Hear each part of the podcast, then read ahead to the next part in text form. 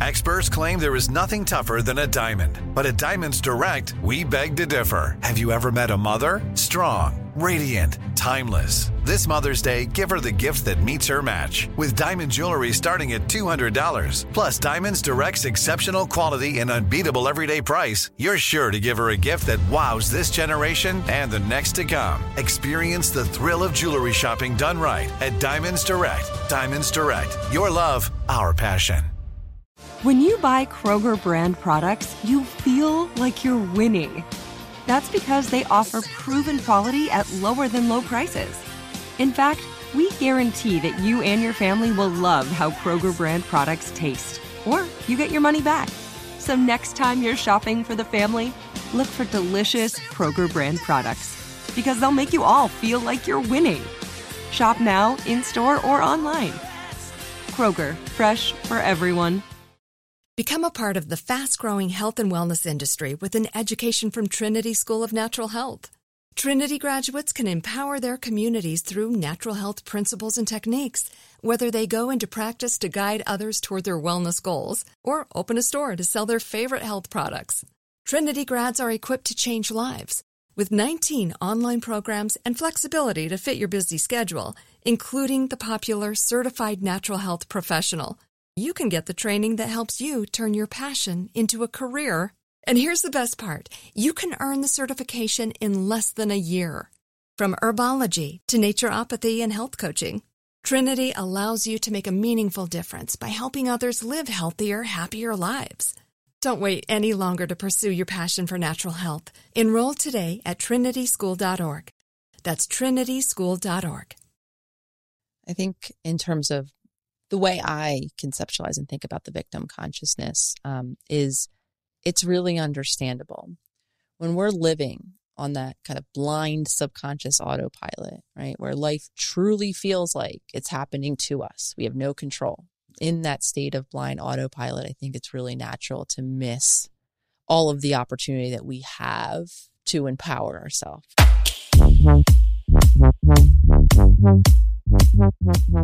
Today we welcome Nicole LePera to the show.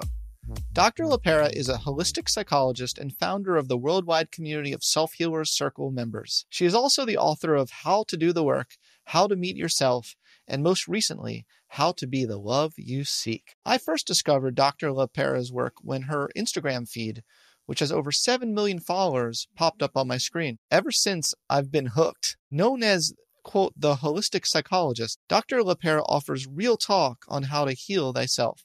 I've been wanting to chat with Dr. LePera on my podcast for a while now, and this conversation did not disappoint. A major theme running through our conversation is the importance of being emotionally connected with yourself and learning the skills of authentically expressing your emotions to others. Dr. LePera helps people heal from trauma and connect deeply with others using a variety of approaches, including an embodied somatic approach. Want to know how to be the love you seek? Let's find out. I bring you Dr. Nicole LePera. Nicole, thank you so much for being on the Psychology Podcast today. I'm truly honored to be here, Scott. Thank you for having me. Mm, I'm honored for you to be here. I've been a longtime follower of yours on Instagram. I don't say that to all my guests. Uh, you know, what you've really built is incredible, and your public uh, mental health uh, dissemination is is basically unparalleled. Um, so, congratulations, first of all, on what you've built for yourself. Well, thank you. And I truly appreciate your support along the way. Of course. Of course. Um, at what point did you become the holistic psychologist? You know, like what was there like a an origin story, like a a, a moment where you like shed your whatever, and you're like, I am the holistic psychologist now. um, I think it was probably uh, more of a many moment journey. Uh, for me, the transition, as I kind of would define it to be, happened after I was several years into a private practice. I was living in Philadelphia at the time. Um, you know, doing the work that I thought you know, I was called to and wanted to do. Um, trudging along in a committed relationship, living near my family. And I continued to find myself feeling really disconnected, really unfulfilled from my own personal life, very much still struggling with, for me, it was a lifetime of anxiety, which really hit a lot of panic in my 20s. So that being ever present. And at that point, having having clocked many hours working with clients who would come into my office week after week, and I was feeling professionally really disempowered. Um, I continue to hear that from even you know the most insightful, from the most insightful conversations, awarenesses, um, the clients I was working with kept coming in and reporting more of the same, more of the same symptoms, more of the same struggles, more of the same dysfunctional habits, and very much seeing that mirror reflected in, in my own personal life, at my own attempts at therapy and self awareness, and using all of these tools.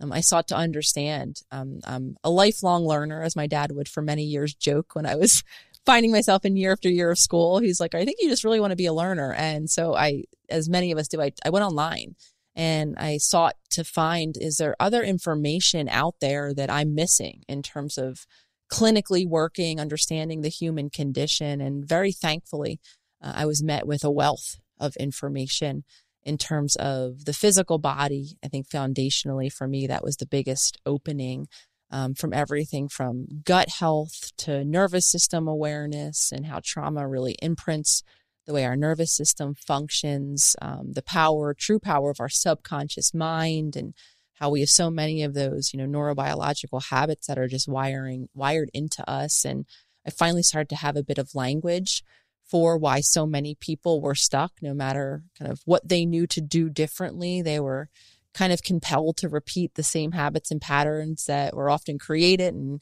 you know colored by their childhood experiences and for me that was when the very gradual kind of realization in terms of well i think i now need to start working holistically bringing the body into conversations with my clients um, you know giving tools that are much more of the embodiment piece of practice and that's when i think i kind of shed that final that final identity of working traditionally and really began to embrace again the idea of a holistic psychologist. Cool. Thanks for that origin story. I'm from philadelphia too. Uh, were you were you born and raised in philly? I was the northeast. Well i used yeah. to visit my grandmother every sunday in the northeast near bustleton and roosevelt oh i was right on uh, castor avenue right near Cottman oh, and oxford circle yeah. Sweet. Mm-hmm. That's so cool. That's so cool. Um, so you ended up where? Where do you live now? Now I live in Scottsdale, Arizona. Okay. Out in the okay. sunshine. I left the northeast weather again, very much in alignment with how important for me um, getting outside, nature, sunshine for a more significant part of the year really inspired my move. yeah, me too. I'm, I'm, I'm in California now. Yeah, no, so I hear you. So this new book, How to Be the Love You Seek, Break Cycles, Find Peace, and Heal Your Relationships, is um, I, I saw in one of the posts you wrote that you think this is your best book yet. Is that right? I feel very deeply connected um, to the work in the book. I share a lot of my own relational journey of healing in this book. And I think in relationships in general are just such a point of topic, conversation, struggle. They're the house for many of us, of our, many of our generational dysfunctional cycles. So I would say, yes, um, this for me feels very personally at the top of the list in terms of relevance. And I'm looking forward to being published and, you know, getting out in the collective and seeing kind of the impact that it'll have there. Yeah. I'm sure it'll have a great impact. You already have a audience that is at rapt attention for anything you say. So they just need to read it. And uh, I, I loved it. I mean, I really loved this book, and there's just so many uh, mutual areas of interest and um, and uh, little nooks and crannies we can go in, you know, to, as we can nerd out on. Um, something I thought was interesting that you just said is about um, going into holistically because you felt perhaps the somatic aspect was missing from a lot of techniques. And obviously the, bo- uh, the, the book the body keeps the score really brought to prominence the importance of the body. Uh, my question is you know do you think there, it's ever possible for a pendu- for a pendulum to swing too much in one direction because to me now when i think uh, holistically i think we've left out the mind. We all we talk about is the body. Um, and i'm wondering uh, how what's coming up for you when i say this because i feel like the pendulum with the body keeps the score kind of have has gone a little too much in an extreme direction that we're not actually being holistic anymore about it.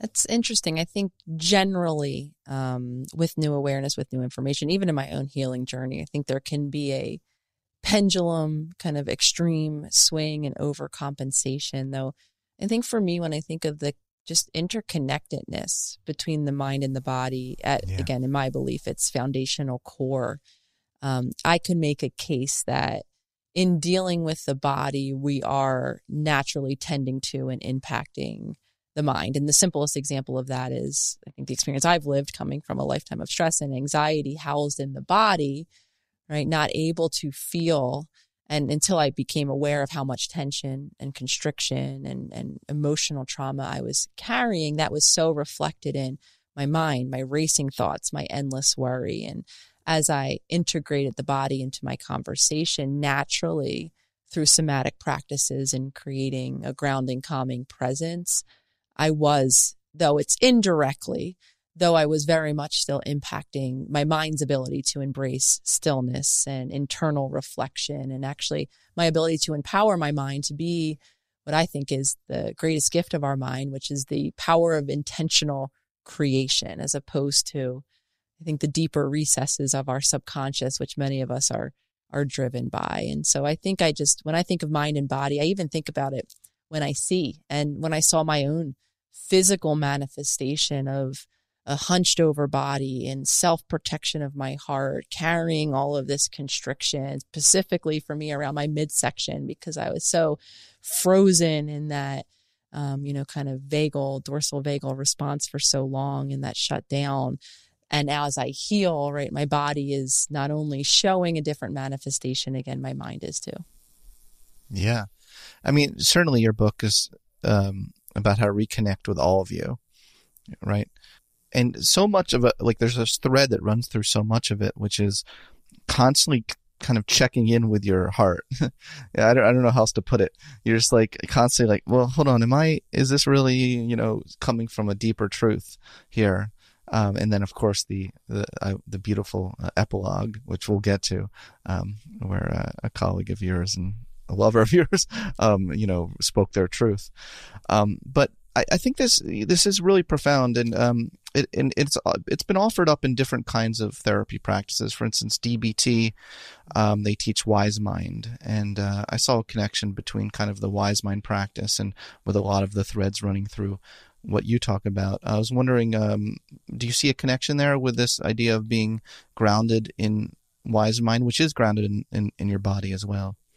Absolutely. For me, learning about the electromagnetic power um, of our heart. The scientist in me always likes to map on even concepts like wise mind or higher presence, higher self, right? All of these things that I've read about through different traditions and felt like very alluring, attractive, resonating concepts. But there's always a little part of me that's like, okay, well, how can I see that, study that? Where is that um, essence? Where does it live? And so really coupling that with the incredible science of the heart um, i really like to cite you know HeartMath Institute i think is at the forefront of studying the heart and its energetic power. And so for me um, giving it a physical location right? And again emphasizing again the foundational importance of if we're paying attention endlessly distracted or hyper vigilant to the world around us or even in our thinking mind, right? Over analyzing, always assessing. And if we're not giving any time, attention, and connection to our bodies and specifically our heart,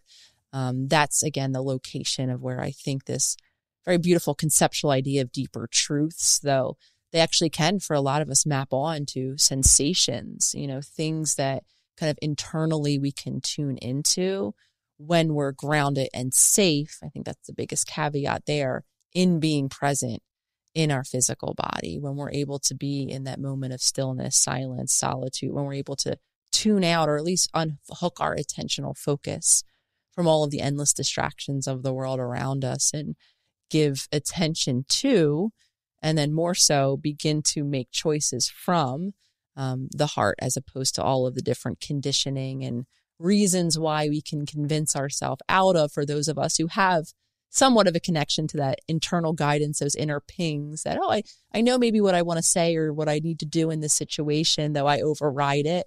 Because quickly what comes in is all of the conditioning, all the reasons why I learned I, I shouldn't, for whatever reason, say, do, feel, or act in that way.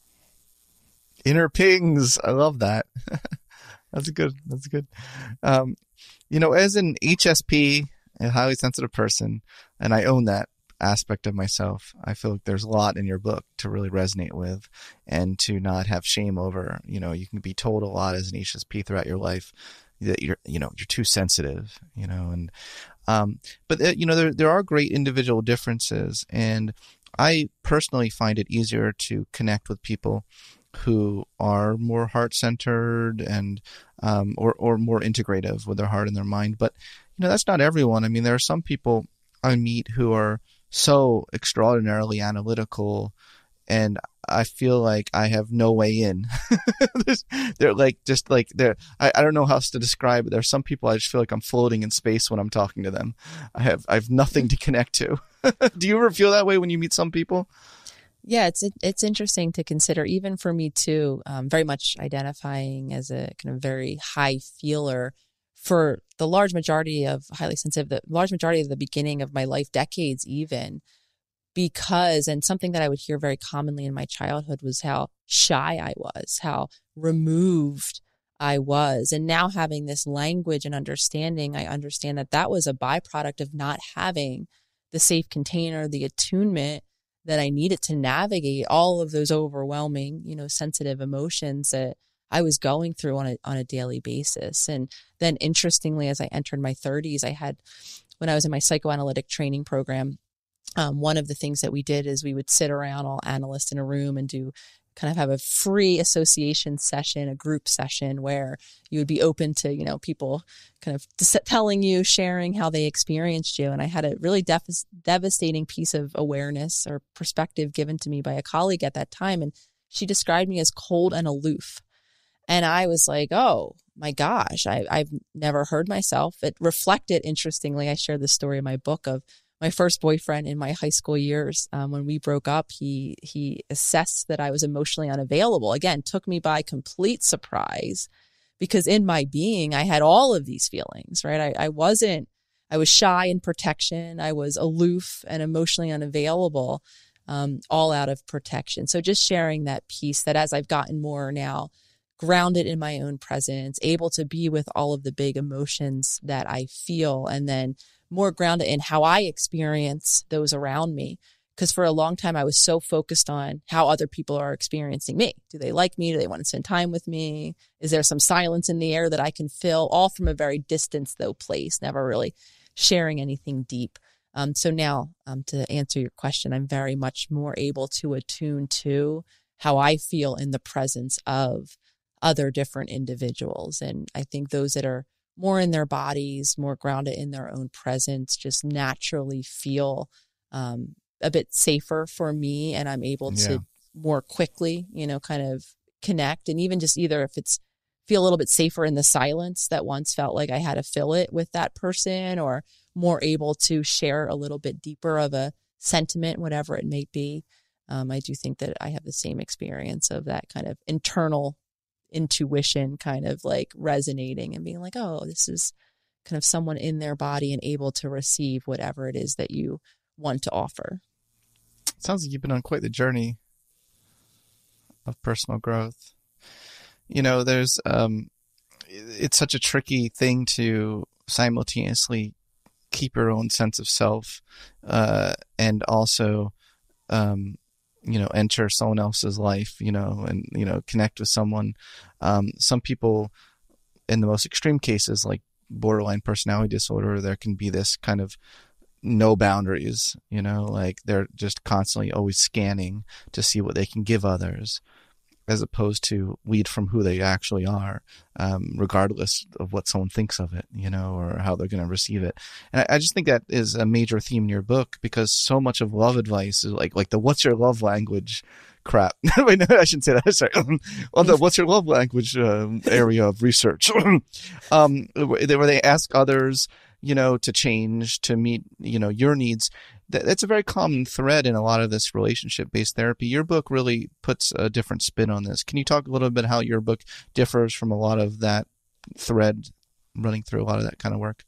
A lot of um, the shift in my work happened actually coming half after having done many years of of couples of family work and very much prescribing right to that model. If we just you know, have helpful conversations, you know, share insight and awareness, give people this insight into how you feel most loved and most connected to, essentially to simplify it, like you're very beautifully doing, Scott, asking people to understand me and then modify how they are.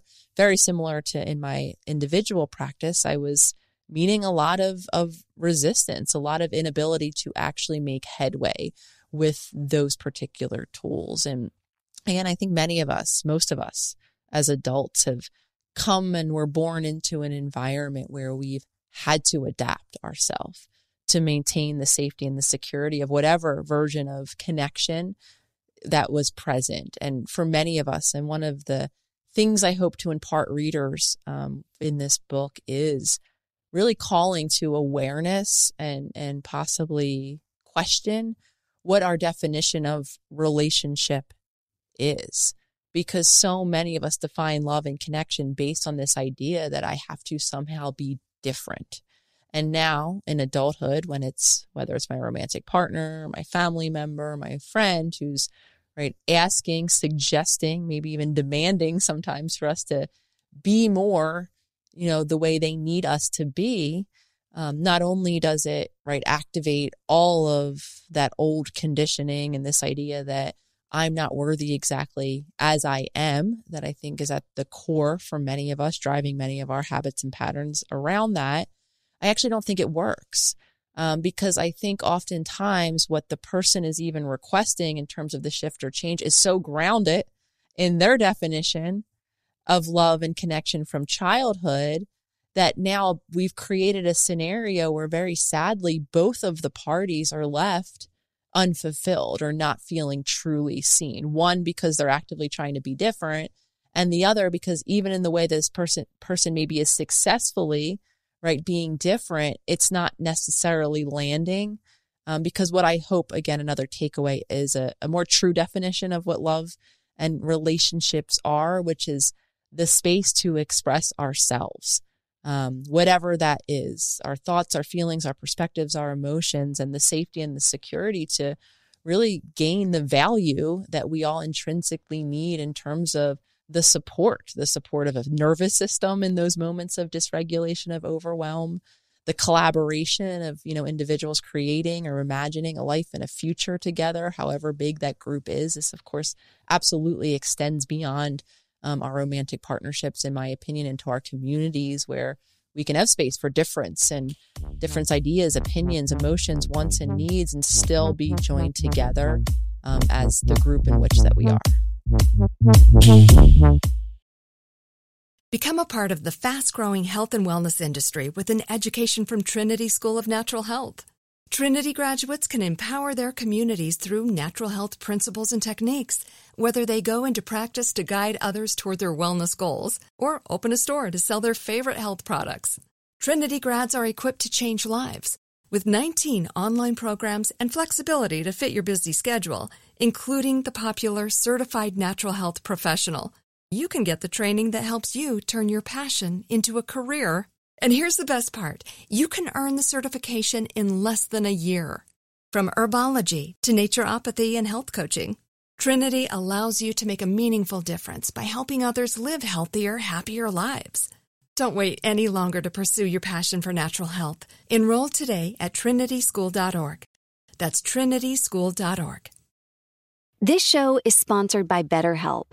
People don't always realize just how much their negative thoughts and experiences stick with them and weigh them down. You may find your brain constantly running through a highlight reel of bad moments. That comment your friend made last week that hurt your feelings, that frustrating thing your mom does, or that silly thing you said in a meeting. Maybe it's time to get it all off your chest, whether it's a tiny annoyance or something much bigger. Talking about it can give you some relief and lead you to a potential solution. That's where therapy comes in. It's a safe space to share whatever's weighing you down and learn to process it so your internal highlight reel can focus on the good stuff. And BetterHelp offers affordable online therapy on a schedule that works for you. Connect with a licensed therapist by text, phone, or video call. Start the process in minutes and switch therapist anytime. Let it out with BetterHelp. Visit betterhelp.com slash psych podcast today to get 10% off your first month. That's betterhelp, H-E-L-P dot com slash psych podcast. Hey everyone, it's Ted from Consumer Cellular, the guy in the orange sweater, and this is your wake up call. If you're paying too much for wireless service, you don't have to keep having that nightmare. Consumer Cellular has the same fast, reliable coverage as the leading carriers for less. And for a limited time, new customers receive their second month free when they sign up and use promo code MONTHFREE by May 31st. So why keep spending more than you have to? Seriously, wake up and call 1 888 freedom or visit consumercellular.com. Taxes, fees, and other third party charges will apply. See website for additional details. Yeah, Carl Rogers talked about uh, unconditional positive regard. Um, seems similar to this notion of um, oh, giving someone the space to express themselves as they truly are. And then giving love is allowing someone else to express and feel safe, right? So it's it's a two way street. Um, I mean, it's beautiful when both people are doing it to each other. that's that's called a, a nice relationship. sign me up. Sign me up for that. Where can I find that? but email me if you want to give me that kind of relationship. No, um, sorry, I'm a little cheeky, but um, the idea of um, I mean, your book really puts a lot of things. Um, uh, I'm sorry, bad metaphors. on their head, spins them on their head. so bad. That's one of my learning disabilities is metaphors. Your book spins a lot of things on their head. it makes sense. But okay. But um, one thing it does is the idea of trauma bonds. You know, you see a lot um, of discussion about how trauma bonds are bad, right? Like you'll see all over Instagram, like don't ever go in a relationship if it's formed with trauma bonds.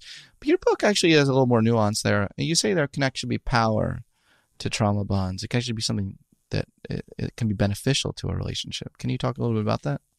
I think first, what I have at least, my definition of trauma bonds is a, a much more kind of expansive one that includes all of the, again, often learned habitual ways um, that we've learned and been modeled and continue to repeat to relate to ourselves as well as to relate to other individuals. And so when I think when we expand that definition beyond a particular type of dysfunctional habit and pattern to all of the different ways that we've learned to water ourselves down, censor ourselves, overstep step our wants and needs, become merged with other people or kind of whatever version it is, I think then we see how wide that net is and the large majority of us when you were actually making your cheeky joke about emailing i was making a joke in my head of like oh i'd love to i'd love to get that email too because i've yet to meet an adult who truly had the safety and the security that they needed physically and yeah. emotionally in their childhood i have met many adults who have been able to become aware and i think this is where the power comes in of what our trauma bond patterning is or what our habitual relationship with ourself being the first relationship that we're all in inevitably until the day we die and then how we relate or learned to adapt and modify who we are to be connected and safe with another person. Um, i you know we can shift and that's very much the experience that i have had. Um, the relationship i'm in my longest one has been now upwards of 10 years. We just reached and when we began there was a lot. We were not, I was, didn't even have this information. Um, I was still finishing up my PhD. I thought I was going to be a very traditional psychologist. I was not speaking in any of this way. And I had yet to even go through what I was describing earlier that kind of dark night where I was just feeling disconnected, unfulfilled. Um, so, saying that to say, we had a lot of, my partner Lolly, that is a lot of dysfunctional habits and patterns that I would conceptualize as a trauma bond. And we can, however, I think when we become aware of the role we're playing, um, breaking, I think, a pattern that a lot of us have that I know I had of pointing, right, externalizing the blame. You're the problem. Oh, I'm just picking the wrong person. And really looking at the role or the wrong gender. From picking, sounds like maybe in your case in the beginning, right? I had a little bit of that's how I understood away uh, my first boyfriend telling me I was emotionally unavailable because yeah, I know several years later I discovered that I was attracted to him. So oh, that that that settles that problem. But that, I was going to say that, that that's got to be connected. Like now that you're with a with a woman, does does Lolly feel like you're more emotionally available? Um, no, in the beginning boyfriend? I didn't. I carried, mm-hmm. interestingly. Mm. I thought it would. Mm. Um, mm. um, Lolly is not my first female partner. I had several before her, and I carried that same patterning in with the same complaint inevitably sometimes, you know, somewhere down the line of after the newness of the relationship wore off, begun to complain, we're just not emotionally connected. I'm not sure, you know, what's here. And the relationship would drift and end naturally, or I would agitate it so much with these complaints that the relationship would implode or explode. And then onwards, I would go to find someone else who was a bit more emotionally connected until I understood again the deep patterning that so many of us are driven by, myself included. I began to observe the role that I was playing.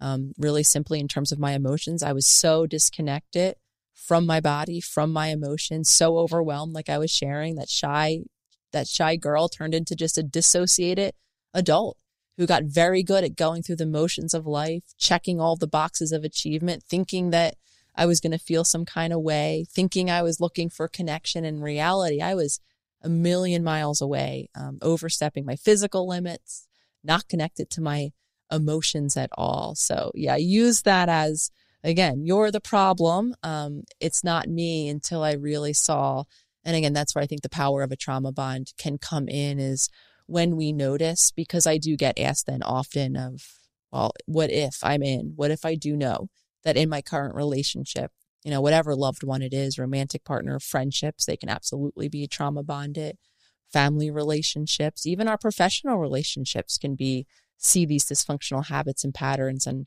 you know, I'll get asked, can, do we have to leave? What happens next? And empowerment happens, in my opinion, when we become conscious of the role we're playing. So for me, that meant become conscious of how disconnected I was, beginning my own journey of not only creating the safety and security in my own physical and emotional body to be present to my emotions, but learning how then to offer myself, sharing my emotions, asking for support, learning how to vulnerably receive the support that I was not familiar with receiving from my early childhood um, then I think we can actually begin to embody a more secure relationship, which I think is possible. Though I too, if you ever get an email from that one unicorn that has that came from the secureness in their childhood, I would love to interview them. deal, deal. If I get that, I will send them your way as well. You know, I. I wasn't going to ask this in my next question, but just listening to your own personal story and your journey, um, I'm I'm I'm just in awe of your openness to change um, it looks like to me like you let go of a lot of your own ego story. Is that right? Is that uh, would you just would you say that's right? Because you know this idea of empowerment consciousness is so powerful that you just mentioned this, um, and you talk about it in your book. It's one that is uh, near and dear to my own heart and my own research and writing is how can we um, i view the kind of the opposite end of the empowerment consciousness of victim mentality. And i don't know how if how you view it that but that's how i see it. Um, and i feel like our society is so ensconced in a victim mentality right now um, and, and, and not only that, but we reward it. We reward it. Uh, people can get attention for it. You can get like it's you can get it's it can be nice to just stay there your whole life. Um, how how can we move people more into this empowerment consciousness? And I and I did want to acknowledge your own what you just said and say you know kudos to you for for really wanting to wanting to do that work because it takes work right you can't just like the victim mentality doesn't doesn't believe in hard work it's like forget it it's not worth it but you didn't take that tact. You said, you know what, this is, might not be an easy journey, but I'm gonna I'm gonna try my best. I think in terms of the way I conceptualize and think about the victim consciousness um, is it's really understandable when we're living on that kind of blind subconscious autopilot, right? Where life truly feels like it's happening to us. We have no control, right? The thing happens. I feel the way. I'm overwhelmed by the feeling. I do the habitual thing I always do, even though I told myself I'm not going to do it. I have friends telling me to stop doing it or to do something that will be more beneficial in that moment. Um, in that state of blind autopilot, I think it's really natural to miss all of the opportunity that we have to empower ourselves, to become aware of what's in that subconscious mind of ours, to begin to right shape and shift um, not only the way we're physiologically reacting, the way we're thinking about it, and giving us the moment to change. And so I want to normalize, and that's again just the way I conceptually understand it, having actually come from a family who very much taught, modeled, and who saw in myself that mode of consciousness, especially around the capabilities, or for more, it was me, the limitations of my physical body. uh, coming from from a caregiver, my mom in particular, who suffered with chronic pain the entirety of my life. Um, she was 42 when she had me, and from that moment on, she was you know suffering with chronic pain, taking you know heavy medication for chronic pain for the entirety of my life. Had other chronic health issues in terms of heart and heart surgeries. My older sister, who was 15 years older than me, I was unplanned, um, third child. She also had a lot of chronic health issues herself, at least in her early childhood. So I had a lot of ingrained belief in terms of I was literally just waiting for myself and what physical ailment, disease, diagnosis, in addition to the lifelong anxiety that I thought I would just be the rest of my life. Um, saw very similar anxiety in, in my family and my mom and my sister in particular. So had no reason to think that there would be any possibility to feel differently again was a waiting limitation in my body my body my body to express disease as opposed to express wellness so the work began for me um, with being actually in quite resistance to the possibility that i could be different i saw it in the running dialogue in my mind right convincing me that I would read powerful stories of people using their bodies to create transformation and change, their minds to create transformation and change. And I would close the book, say, good for you, and continue to embody the beliefs that that's not the journey for me. Um, until, of course, I became really conscious of all of the ways that I was limiting myself, all of the ways that I was reacting on blind, blind autopilot, not having the possibility to make new choices, um, which and blonde then, autopilot. either or, either yeah, or. Um, and in all seriousness, I, I was that that person um, who, on the daily, when I decided and learned about the power of the body and nutrition and the importance of sleep, and for me of movement and stretching out my very now tight and constricted muscles after three decades, and of nervous system regulation, understanding that I had none. I was so overwhelmed all of the time. I would be lying if I said it wasn't kicking and screaming each and every day, right? Where I would set my alarm a little earlier and I would keep that one small commitment to move my body for five minutes or do five deep belly breaths for, you know, however many seconds that takes. I had that, all of the reasons why not. Though the shift that happened very gradually over time was as I became more conscious to all of those limiting beliefs, all of that reactivity, and as I remained committed, even when I didn't want to, even when, right, I was continuing to convince myself it wasn't working, so slowly, I was also empowering myself at that same time. I was showing up in choice, which I think is where that true shift happens, where yes, life will continue to happen around us. We're going to feel some kind of way. We might even instinctually be compelled to react in a particular way. But the shift that I was seeing was built for me, and I think it for many of us is outside of those moments of just explosive reactivity or blind habitual reactions. It was built for me in all of the moments throughout my day prior to that, where I began to tend to and care for my body, become more conscious to what was happening in it, so that over time that did then translate to, okay, I can be more present with my upset. I can be more attentive to my habitual reactions and compulsions. And at the same time, I now have a bit of space to make a new and different choice. Yeah, well, I love it. Um, do you ever get any criticism from anyone who says, "Oh, you don't pay enough attention to systemic blah blah blah blah. You know, um, racism, all the thing, all the isms. Do you do you ever get anyone? Does anyone ever criticize you about that? Um, I have heard that, though I'm often surprised when I do because a lot of my work and even this idea of what our habitual reactions are, um, I really grounded in for many of us our epigenetic lineage. Mm which mm. is impacted by not, not only the individuals that came before us, but by their socio political, economic, and the context um, in which that they were born. So when I hear that, which again I, I do get, I think it's a misinterpretation of, I think a much more kind of surface idea or definition of the social structures that are 100 and absolutely percent in place now. Um, I see myself though always and often talking about it um, in the context of the trauma that has been passed through many of us in our lineages that are 100%. I mean, anytime I'm talking even again holistically, it's our individual body's interaction with the context and the world and the environment around us and what impact that that has. Um, so again, for me, it's just like a, um, a, a missing of I think what is the larger scope of we are in relationship, like I said earlier, not only with ourselves but with the environment and the context and the world around us, um, as were all of our ancestors and all of that imprint is we now know scientifically, right, passed on epigenetically with how we learn how to deal with and tolerate stress, which is why I'm still waiting for the unicorn that doesn't have some of that inability um, in them, bred into them, even um, because of the socio political economic context in which all of most of our ancestors have been a part of.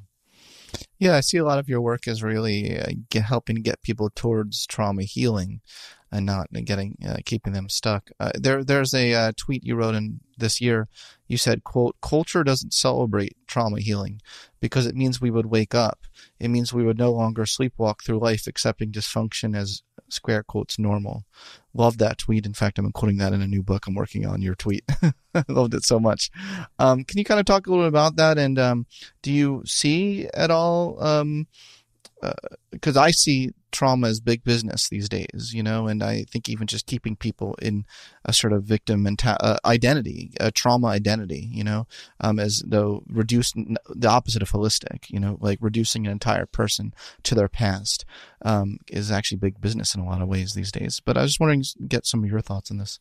Well, I'm honored. Thank you for, for yeah, using that quote. I'm so glad that you were you're resonating yeah. with it, Scott. Yeah. I think another kind of big aspect of society, um, and again, I, I very much one of my you know dysfunctional cycles of achievement was even grounded in the celebration of certain ways of being, of living that society, I think, now completely embraces, if not like I was saying, celebrates outwardly, that is really unnatural um, to our human physiology. I mean, even from growing up as, you know, you and I from Philadelphia, growing up in a city, um, living so, I mean, I lived on a major street. I would go to sleep hearing sirens at night. And that was ap- like normal to me to hear what to our actual human body is quite dysregulating. A, a loud blaring siren that we know means something, you know, catastrophic has likely happened is is not one's nighttime lullaby, but yet for me,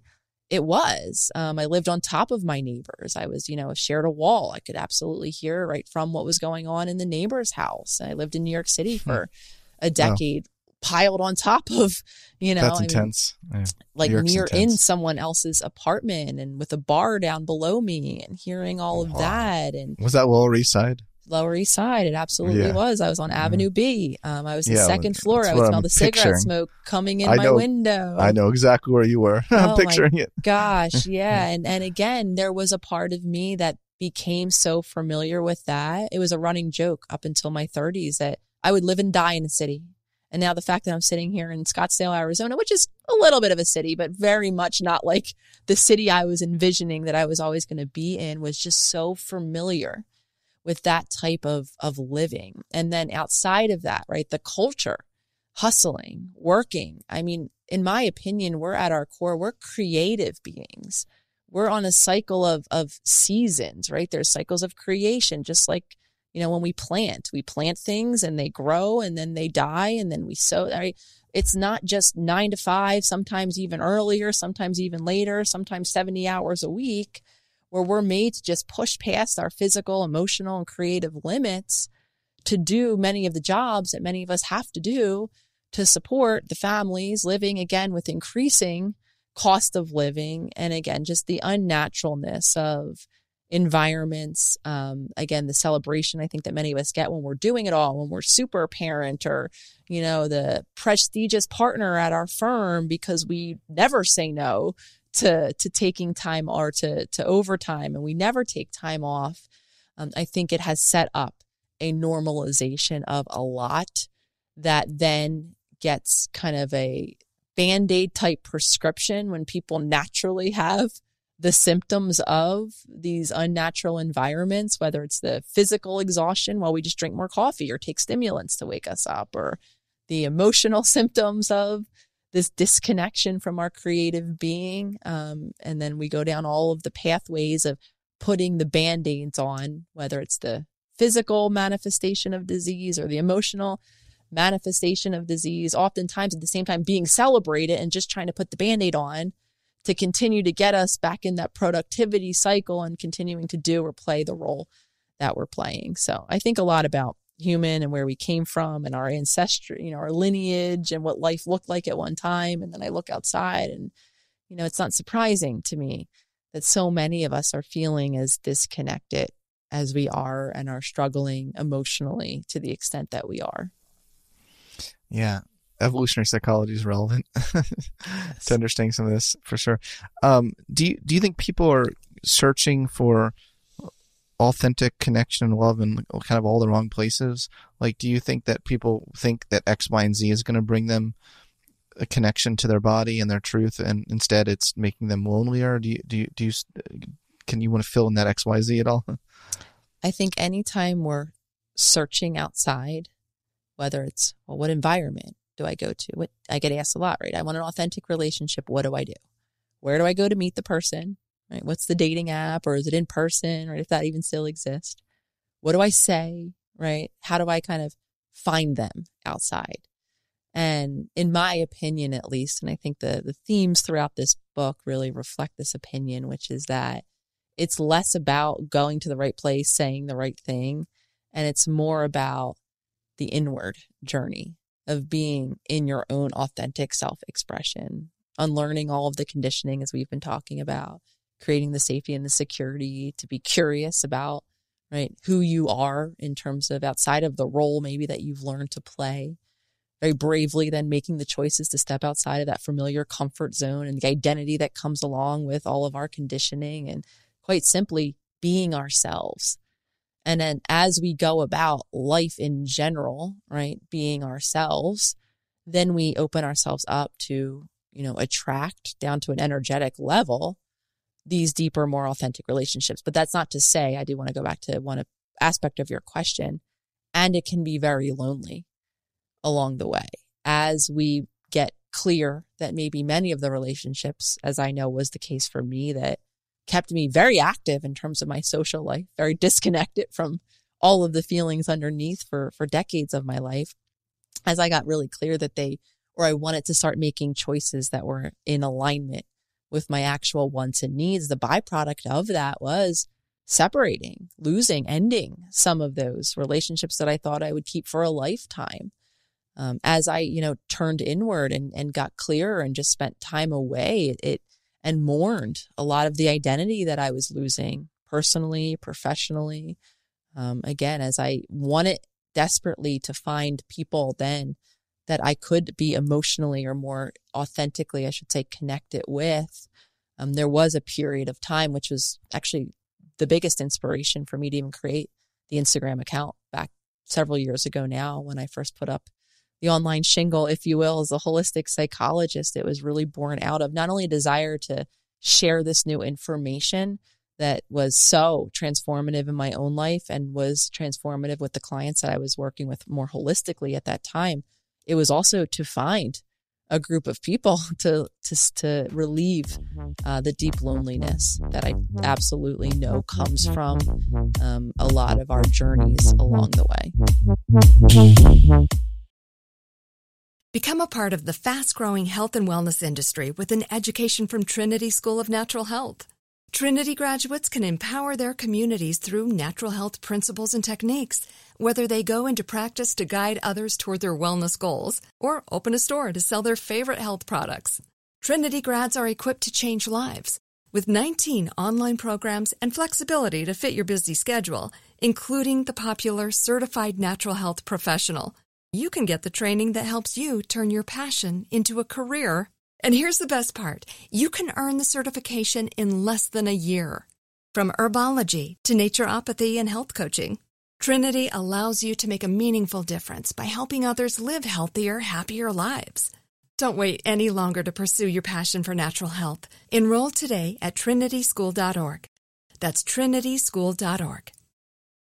Are you tired of your scented cleaning products smelling and cleaning like meh? Then it's time for an upgrade with the power of Clorox Scentiva. With an uplifting scent that smells like coconut, Clorox Scentiva gives you powerful clean like Clorox, but a feeling like being transported to a tropical island retreat. Imagine putting your phone on Do Not Disturb, tuning out all the constant, just the feeling of warm sand in between your toes and a fruity drink in your hand. The ones with the little umbrella. Refresh your home to feel like an all inclusive vacation by getting Clorox Scentiva. Also available in grapefruit and lavender scents at a nearby retail store. Rain or shine, every day is a great day for fishing, right? You got rain gear, but you can't overlook sunny day gear. A Columbia PFG Solar Stream Elite hoodie has you covered on the sunniest days. Like literally. I mean, who wouldn't trade a sunburn for a trophy fish? But why do it if you don't have to? Especially when this Solar Stream Elite hoodie is built with broad spectrum UV protection. We're talking UPF 50, and it has airflow so you don't overheat. And what's the alternative? Putting down the rod every half hour so you can slather on some sunscreen. Seems like an easy choice to me. Columbia PFG has you covered with their Castback TC shoe. Its OmniMax cushioning and traction system helps if you're on your feet a lot, say, fighting a fish. Not to mention keeping you sure footed on a wet rocking boat. So if you're going to be spending long days out on the water, and I sincerely hope that you will be, head over to Columbia.com slash PFG and shop all their performance fishing gear. Love that. Well, I, I tell me a little about the Self Healers Circle, which is um, an initiative that's related to this. Yeah, born out of actually. So Yeah, several yeah, years into being online, sharing more publicly on the Instagram account, I started to get. At the same time, um, I was doing one-on-one individual client work, coaching, if you will, holistically, and um, I was really kind of learning and leaning into the importance and power of relationships. Near every uh, individual client I was working with was either struggling in their relationship, feeling lonely, right, wanting that group um, of people. So I was learning and hearing about the importance of community from them, doing, you know, kind of some research into how incredibly important communities are and can be. And I started to hear from a lot of people on the public account um, that they were interested in a community. Hey, do you have anything that's like not? Because by this point, you know, the, the follower count was growing. So people would know people. Oh, my partner's in this and I don't want them to see what I'm commenting or my, my mom or my dad. So directly people were starting to ask, um, is there somewhere else that we can go to be in community that's not on this very public social media platform? So for me, it was just an alignment of all of these messages that I was getting from all of these different places. So I started to explore, oh, I wonder what, right, a kind of community could look like. Um, can can I create something where you know every month, of course, it's informationally driven, where um, we roll out what we call a course. So we have a new topic. Um, this particular month, we're talking about parasympathetic practices, how to relax our body right? So there's information given in terms of the parasympathetic nervous system, why it's important in some practices. Um, we have workshops that happen throughout the month. I think now we have upwards of almost one a week where either I'm giving the presentation or because I think it's so important to expose, um, just like I learned, many different types of thought. We have outside presenters come in. Um, we just had a yin yoga workshop as one of the workshops given this month. So people in different areas coming in, gifting us with their time and sharing kind of their mode of genius or their paradigm, if you will. Um, and then, of course, there's the community aspect. We've now built um, what very much looks like our own social media platform, though it isn't. It's on our private server where members have the opportunity to put up, um, you know, their own profile, populated however they want, with pictures of themselves, with pseudonyms if they don't feel comfortable and that's their opportunity in addition to those live events where there's you know chats and members show up early and have conversations while the workshop is happening they have an opportunity to connect and begin to explore being themselves in a in a new way in the privacy of this platform and to connect um, with others by doing it so so much actually today um, we're recording this on november 1st which is its anniversary um, three years ago today. Years. It it was birthed um, as our first enrollment cycle. So we are three years going strong. We actually still have many members that have joined from three years ago that are members to this day. Um, that are still a part of the self healer circle. So it's truly a living, breathing embodiment of of all of the work, in my opinion, of of all of the concepts that you'll you'll read about in How to Be the Love You Seek, um, which is the healing power of relationships, the importance of learning the safety and security to be oneself, to find um, we've funny enough we've had actually people who've met um, partners uh, one of which is now a married couple that met three years ago um, in the circle themselves so yes while it's not a dating app in any sense of the word it is just a really cool place where people are experimenting with who they really are exploring i should say first with who they are experimenting with being who they are and are creating really um, transformation incredible transformation not only for themselves individually but for their relationships outside of the circle. Sounds like an amazing group of growth seekers. Yes. Uh, how many members did you say? Did you say three million? Um, it was three years old. I think we oh. have around twenty thousand and counting. A bit. Okay, that's that. good. Uh, that's I think good. we have. Yeah, I think we're representing now 180 countries uh, worldwide. We have a wow. members map where members can drop in their you know general geographic location, and I sometimes just blow the map up and get chills looking at all of the different places that people are are joined from are tuning in from and it's it's so it's so hopeful for me um, yeah. not only because it's an actual manifestation of an idea you know that is now in full creation it for me is just symbolic of humanity humanity's desire to have these conversations to create these shifts and again an embodiment of the incredible power that we can create electromagnetically, even right down to our heart space of being more and living more in attunement. Yeah. Yeah. I, the more and more I live, I realize just how much energy matters above everything else. like, you know, you, you, you kind of have this notion that like attractiveness matter, you know, like uh, physical, you know, objective attractiveness matters. And then you start to realize so much of it that you're actually attracting is, is your energy it's just it's it's just mind blowing once you really tap into that truth. Sorry, that might have been a little bit of a, a diversion, but it's just something I've I've noticed too. no, I'm agreeing. I'm actually I was going to show you. I have uh, the chakras tattooed. Most of my oh, tattoos oh, nice. have an individual significance and a reminder for myself. Oh, wow. And I got this one several years ago, and I I too began to learn and embody the importance of energy. So this is my kind of daily personal reminder that, you know, I am energy to tend to my energy first and foremost before I can even show up to support, to tend, or to serve um, another. It's really it begins in my own kind of alignment and my own connection to myself. Um, so every time I, I see this, which I do think is also a very beautifully done tattoo, I'm like, right, that's my daily reminder because yeah. again, all of my old habits are at the ready of putting the world before oh, me. Yeah. Now that I have, you know, an endless opportunity for which I'm so grateful for to write books, to have a to-do list, to have podcast engagements. Um, I'm only as aligned and in flow as what I've probably done the several nights before, the several days before, how I've tended to myself first. So those habits are for me at the ready of, well, go jump in your email. Oh, you have to do this thing. Oh, you have an early start today. And I stay grounded in that empowerment space of consciousness to remind myself that to do all of those things, to the capacity that I would like to be present to do all of those things, it begins with the choice to do me first, to have, you know, an hour for myself to take care of my physical body, to be in my own presence, yes. um, so that I can then be more fully present later in that day. Um, yeah, for for sure. I think your epilogue kind of has a really nice example of um, this this woman named Jenna who dropped in and connected with her own heart's truth. Do you uh, feel comfortable sharing that? Obviously, you do. You wrote in your book uh, the story. Can you tell our audience a little bit about it and uh, how it uh, opened your mind to an expanded relationship?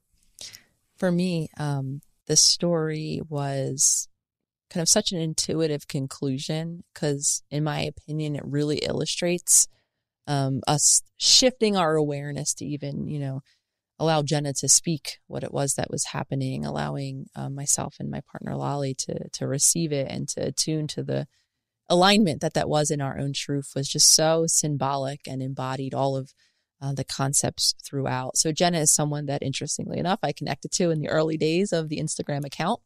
Um, I came to know her handle, uh, as was the case, I think, several people on on the account now I'm like familiar with because they've just been around and I'm used to you know their comments and we've developed that type of relationship and she absolutely was one of them and so when we opened up the circle uh, several years after that account went live and we needed help um, near immediately. We crashed the server. We had some technological issues. Lolly and I were trying to navigate all of the emails on our own, and it was very clear that we needed more than the two of us. And she seemingly having like felt the ping of need was in the inbox, and I saw. And at, but this point, the the community was quite large. I saw we saw her DM right away. Um, she was affirming that she not only saw and kind of saw the vision for what it was that we were kind of doing with the circle, she herself was on her own journey and very much wanted to be a part of creating and, you know, kind of running the community. So she joined in the context of business, for lack of a better word, in the beginning, though very aligned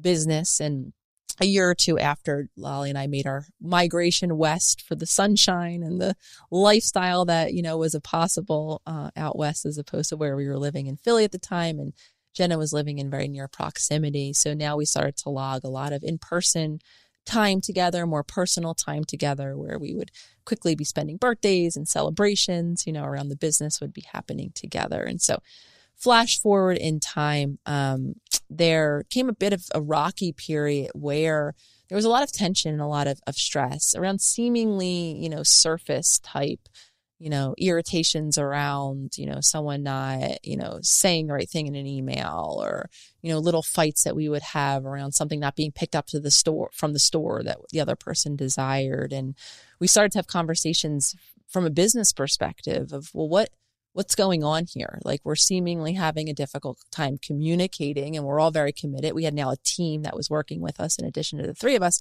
We're committed to this, this, this work. Um, this is all of our passion. So what is it that's going on? And one day Jenna, um, came and sat Lolly and I both down separately and shared that she had done her own kind of self exploration and was trying to like explore what her role in very much in alignment with the work that we were all doing individually in all this conflict was. And she was coming to the realization that she was having uh, feelings, romantic feelings for both of us. Um, and wasn't sure herself what to make or, or, or do with them, um, understanding that we were at that time a, a married, committed, monogamous seeming couple, not have any awareness, and no anticipation of how we would even receive that though having been someone who's been very heart led on her own journey um, prior to even meeting us, knew for herself that she needed to voice that, that she thought that part of the conflict was, right, having all of these feelings on her heart that she wasn't able to really speak about. Um, and had asked, you know, both Lolly and I to take time to just let it settle, sit in, and obviously explore how how we felt um, though affirmed that she remained committed to the work itself, even if that meant we would have to create some boundaries, some separation, so that we could navigate if we weren't in kind of reciprocating those feelings. And Lolly and I now having evolved our relationship from very much trauma bond dysfunctional pattern, being very committed both to our own individual journeys and wanting our own self fulfillment, actualization, and happiness, and wanting that for the other um, we had a conversation together and we're both very quickly able to identify that that was part of what was going on for us too. Um, both she and I, Lolly and I, were having, you know, feelings of intra- attraction, curiosity. Oh, here's a person who's seemingly fitting in to our life. Like, this is interesting. How could this look? And again, not necessarily speaking it. And so, me being committed to wanting to explore it myself, me wanting her to explore it, um, we made the decision to see. Um, never any three of us having had models for, uh, I mean, you know, I, I heard of the concept of open relationship, polyamorous before, though we were really looking to evolve into three people in a, in a committed relationship. So we, I think did what many of us did. We went online for a little bit. We went to search and see, is there any examples of, of this? Is anyone doing this? What's this even called? Um, we saw very limited uh, models or, or examples at that time, though we were all again affirmed and secure enough on our journey that we were curious and we were going to see um, how it could look and, and what it would be like. And so, very successfully, we entered into that type of relationship. And then it got to the point where publicly and even, you know, putting it in my book, the fact that it is part of my epilogue now, um, we were getting to the point where Jen and I were co-hosting a podcast at that time. We run the circle together, which involves an event that we co-host once a month, and we were both starting to feel like we were censoring a bit um, of ourselves, right? Having to be like, oh wait, who who was that argument with? I can't say right, and kind of limiting certain details that we were sharing, and it was starting to impact um, our own ability to just freely and authentically, which is so much a foundational part of our journeys and that of which we teach. Um, in addition to the fact that I was starting to become, you know, much more publicly known. So moments where I would be out in public and people will come up and I always celebrate when if you see me in public, come say hi. I love saying hi to everyone. Um, but I was starting to have a concern of not being, you know, transparent as to what was happening and how I would be have to begin to monitor myself, not only in my presentations, but in my more personal life. So we made the decision to publicly share um, on Instagram. And then as I was writing the book, um, while of course the book is by no means a book about opening your relationships, I do think it's so much a part of speaking, whatever it is that, you know, is on listeners' heart, um, you know, beyond attraction to someone else and interest in, you know, opening or expanding a relationship as we did. I think there's so many things that we don't say um, out of fear, uh, you know, of what the person will think, out of what we think about ourselves because of what it is that is on our heart that I do think can be a, a big, a big um, helpful component. And again, is so much of, of the work in those pages, which is being connected to the heart, the power that it affords you. I think a lot of the conflict and disconnection that happens when we're not speaking or connected to what it is that is on our heart. And so to this day, it's the three of us operating with all of its beauty, all of its challenges um, in terms of navigating a relationship now for me with two separate, different individuals. And of course, navigating the relationship that is now the three of us. Yeah. I mean, you also, you just have such an openness to what the universe is bringing you. You know, like a lot of people, the universe constantly is bringing them stuff, but they have filters. They're like, oh, that can't know that. Ignore that. Ignore that. but you're like, you're like, huh? Maybe, maybe there's something here. Yeah, yeah. so I think that it also takes just a great openness. I, I would imagine you would score high in the Big Five openness to experience personality trait. I've learned to see the the messages and to to listen. Um, I think that's a two part, right? Is to be open to when there are those moments of synchronicity, of someone arriving, something arriving, right? That it even draws your attention in a world of endless distraction. And then there's a step of being like, huh, is there something in it for me? And then there's of course the step of if it is, expressing it to the world and what that then means. I kind of have a running joke that my family have has had to now go through two coming outs of sorts with me back when I was 19 or something, and I you know told them that I was a lesbian and going to be dating women, and now when I'm like, oh, and now I have this new relationship for you, and so it's been a very interesting uh, ride, and they've been very supportive um, from the beginning of of that piece of information. They did struggle with the, the gayness one in the beginning for a bit, my mom in particular um, though it is it's a lot that you know is involved with listening heeding and acting uh, in accordance oftentimes with what is on our heart. So thank you for that. Yeah you're welcome. It's well it sounds like you just have an abundance of love in your life right now. I mean as a parent i would receive it in that way. Like I'm doubling the love now, mom. and she's like, okay, okay, that sounds beautiful. I want that for my children. I want them to have as much love as possible in their lives. Um, I want to end with this quote of yours. Um, love it. it. Says, within your heart is the power to change your relationships as well as the environment around you. It's the love that lives inside each of us that is the true source of all healing. Uh, thank you so much, Dr. Nicole, for coming on my podcast today and uh, gracing us with your love. Of course. This has been a true honor. I love this conversation. Um, thank you, Scott, for having me. Thank you all for listening. Um, I really, like I said, I, I believe in us as humans. I believe in the power of our hearts. And I'm so ever hopeful as I continue to see us opening our attention and awareness to that, that deep place of, I do think, inner knowing. Thank you.